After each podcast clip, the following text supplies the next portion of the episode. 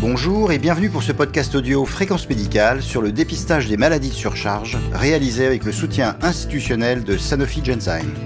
Des maladies difficiles à diagnostiquer au début alors que la disponibilité de nouveaux traitements rend ce diagnostic précoce important. Nous sommes avec le docteur Johanna Clay, pédiatre dans le Centre de compétences des maladies osseuses constitutionnelles au CHU de Bordeaux, avec qui nous allons parler du diagnostic de la raideur articulaire et du dépistage précoce de ces maladies de surcharge. Bonjour Johanna Clay. La raideur articulaire chez le petit enfant est le sujet dont nous allons parler, mais avant, c'est quoi la mobilité articulaire normale selon l'âge? Bonjour à tous, bonjour Jean-Paul Mar et merci pour votre invitation.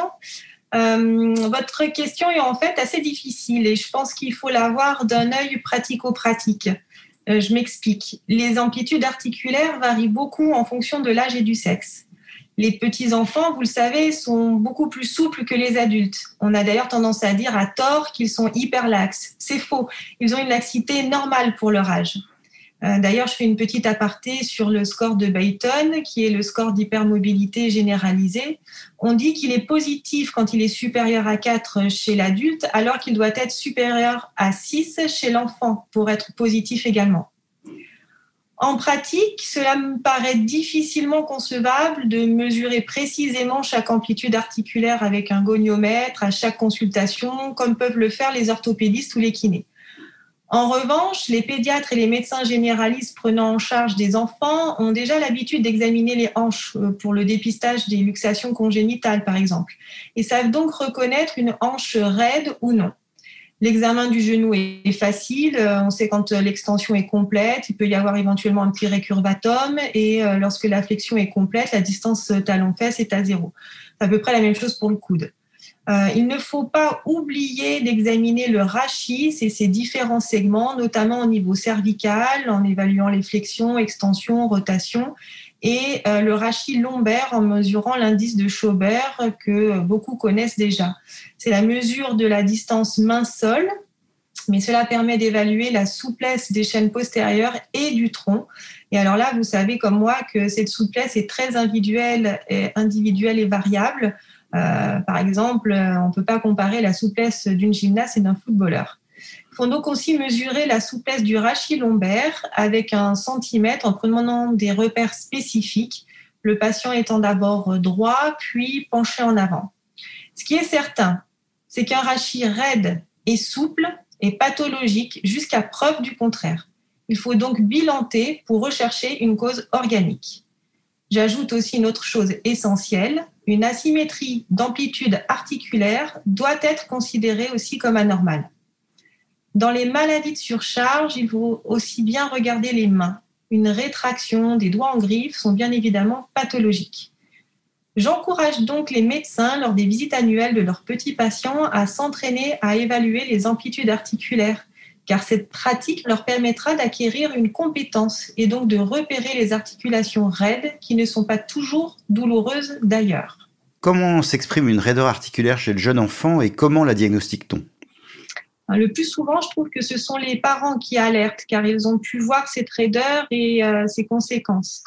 Par exemple, un enfant qui a un trouble de la marche, comme une boiterie, ou un enfant qui ne peut pas euh, ou plus s'accroupir, ou qui s'assoit avec une, euh, une jambe tendue. L'enfant peut aussi être douloureux et se plaindre d'une ou plusieurs articulations, mais c'est pas systématique. Plus rarement, c'est le médecin qui s'en aperçoit lors de son examen. Or, bien sûr, euh, quand à l'examen, on, regarde les hanches pour les dépistages et luxations. Alors, comment peut-on diagnostiquer une raideur articulaire? Je vous répondrai que c'est uniquement sur l'examen clinique.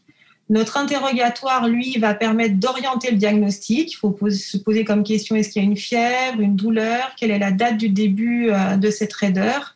Est-ce qu'il y a des antécédents personnels ou familiaux particuliers? Et euh, cette orientation diagnostique va nous permettre aussi d'améliorer notre examen clinique, c'est-à-dire rechercher un gonflement, une chaleur, une rougeur locale rechercher d'autres atteintes articulaires, des lésions cutanées, une organomégalie, une anomalie de l'examen neurologique ou voire une spasticité musculaire plutôt qu'une raideur articulaire, ce qui pose les diagnostics différentiels, ou euh, une dysmorphie euh, chez, chez l'enfant. Quelle est la signification d'une raideur articulaire? Est-ce toujours pathologique? Est-ce un signe précoce? Alors une articulation euh, peut être raide en cas d'atteinte euh, inflammatoire, infectieuse, parce qu'il existe un épanchement ou une hypertrophie synoviale euh, et aussi éventuellement à cause des douleurs. Ou l'atteinte peut être mécanique et à ce moment-là, c'est secondaire à une destruction ou une déformation articulaire. Donc oui, je pense qu'une raideur articulaire doit être considérée comme pathologique et qu'il faut au moins réaliser une radiographie, plus ou moins une échographie. Ce sont des examens qui restent simples et qui ne sont pas invasifs. Dans les maladies de surcharge, la raideur articulaire n'est pas un signe précoce malheureusement car il faut une certaine destruction articulaire pour que cela parle cliniquement. Et les dépôts ont eu le temps de s'accumuler aussi sur d'autres organes plus nobles. Quelle maladie doit-on évoquer devant une raideur articulaire du petit enfant?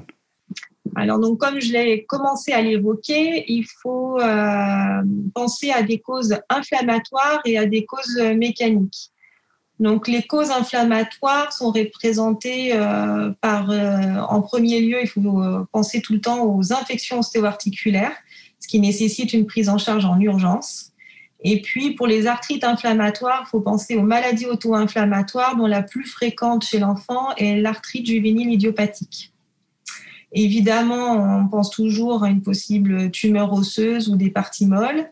Et puis, un épanchement articulaire et une raideur peuvent aussi être révélateurs d'une hémophilie. À ce moment-là, on retrouve une hémarthrose euh, ou d'une drépanocytose lors de crises vaso-occlusives.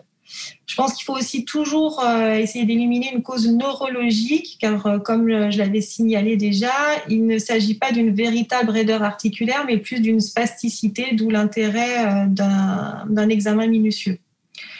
Pour les causes mécaniques, elles sont nombreuses et on peut citer les plus fréquentes que vous connaissez, donc la luxation congénitale de hanche ou l'ostéochondrite primitive qu'on appelle aussi maladie de Lech-Perthes-Calvé ou l'épiphysiolyse qui touche les enfants plutôt euh, qui, ont, qui ont plus de 9 ans.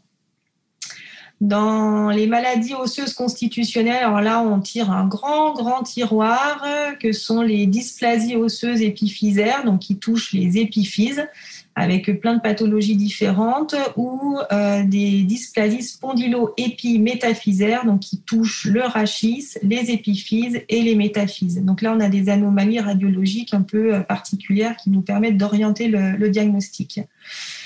Les maladies de surcharge qui ont une atteinte osseuse vont avoir ce type de présentation spondylo, épi, plus ou moins métaphysaire. Et dans ces maladies de surcharge avec atteinte osseuse, on peut citer la mucopolysaccharidose de type 1 qui présente trois phénotypes. Donc le plus sévère, le Hurler, qui euh, parle euh, dès les premiers mois de vie, le Hurler-Shy, qui est la forme intermédiaire, et le Shy qui peut parler euh, plutôt même à l'adolescence, voire certains ne sont diagnostiqués qu'à l'âge adulte. Et dans la mucopolysaccharidose de type 4 aussi, c'est une présentation très osseuse, on l'appelle aussi morchio. Et puis sinon, euh, on peut évoquer la maladie de Gaucher ou certaines gangliosidoses qui sont euh, également euh, des maladies avec des atteintes osseuses. Quand faut-il rattacher cette raideur articulaire à une maladie de surcharge? Alors, hormis dans les formes légères type euh, chaille ou des formes très osseuses comme le morchio où il n'y a pas beaucoup d'autres euh, signes que la clinique et la radio, euh, sur les autres maladies de surcharge, ben, il faut rechercher des signes de surcharge clinique. C'est-à-dire que ces enfants ont un visage assez particulier, infiltré, ils sont le plus souvent de petite taille avec un aspect trapu. L'examen clinique, il faut aussi rechercher une hépatosplénomégalie, une scoliose, un souffle cardiaque éventuellement des opacités cornéennes ou des anomalies neurologiques avec les plus fréquentes qui sont le canal carpien ou le syndrome pyramidal. Mais ces signes ne sont pas toujours présents et ils dépendent aussi de la gravité de la maladie. En fait, il faut avoir un examen complet euh, et puis à l'interrogatoire, penser à rechercher des atteintes familiales ou dans la fratrie, euh, tout en sachant qu'il euh, peut y avoir des présentations cliniques même dans une même famille. Évidemment, euh, il faut rechercher s'il n'y a pas une consanguinité, l'idéal étant donc de réaliser un arbre généalogique. Quels examens demander pour confirmer une suspicion de maladie de surcharge devant cette raideur et comment adresser ces enfants dans un centre spécialisé? Alors, lorsqu'on suspecte une maladie de surcharge devant des raideurs articulaires, en premier lieu, il faut demander des radiographies de ces articulations hein, qui seront euh, anormales. Alors, tous les radiologues ne connaissent pas tous les aspects radiologiques. Donc, je pense que c'est vraiment important de bien spécifier sur votre ordonnance que vous suspectez une maladie de surcharge ou une maladie osseuse. Classiquement, euh, au niveau des radios, c'est important d'avoir des radiographies du bassin, des genoux, du rachis, des mains et des poignets. Et devant une suspicion clinique et radiologique, ben, je pense qu'à partir de là, on peut l'adresser euh, dans un centre de compétences ou de référence pour les maladies de surcharge ou les maladies osseuses constitutionnelles. je fais une petite aparté aussi. Il faut savoir que pour toute ostéochondrite bilatérale de hanche ou touchant d'autres articulations, là aussi, c'est important d'avoir un avis spécialisé parce que ça peut être une mucopolysaccharidose ou euh, une autre maladie osseuse constitutionnelle et ça, on n'y pense pas assez. Euh, c'est possible aussi en ville de, réaliser en fonction de la clinique d'autres examens, une échographie abdominale, une échographie cardiaque ou un bilan biologique de débrouillage. Dans ce bilan biologique, je dirais qu'il pourrait comporter une numération de sanguines et plaquettaires, un frottis sanguin à la recherche d'inclusion, une fonction rénale, un bilan hépatique, un bilan thyroïdien une ferritine.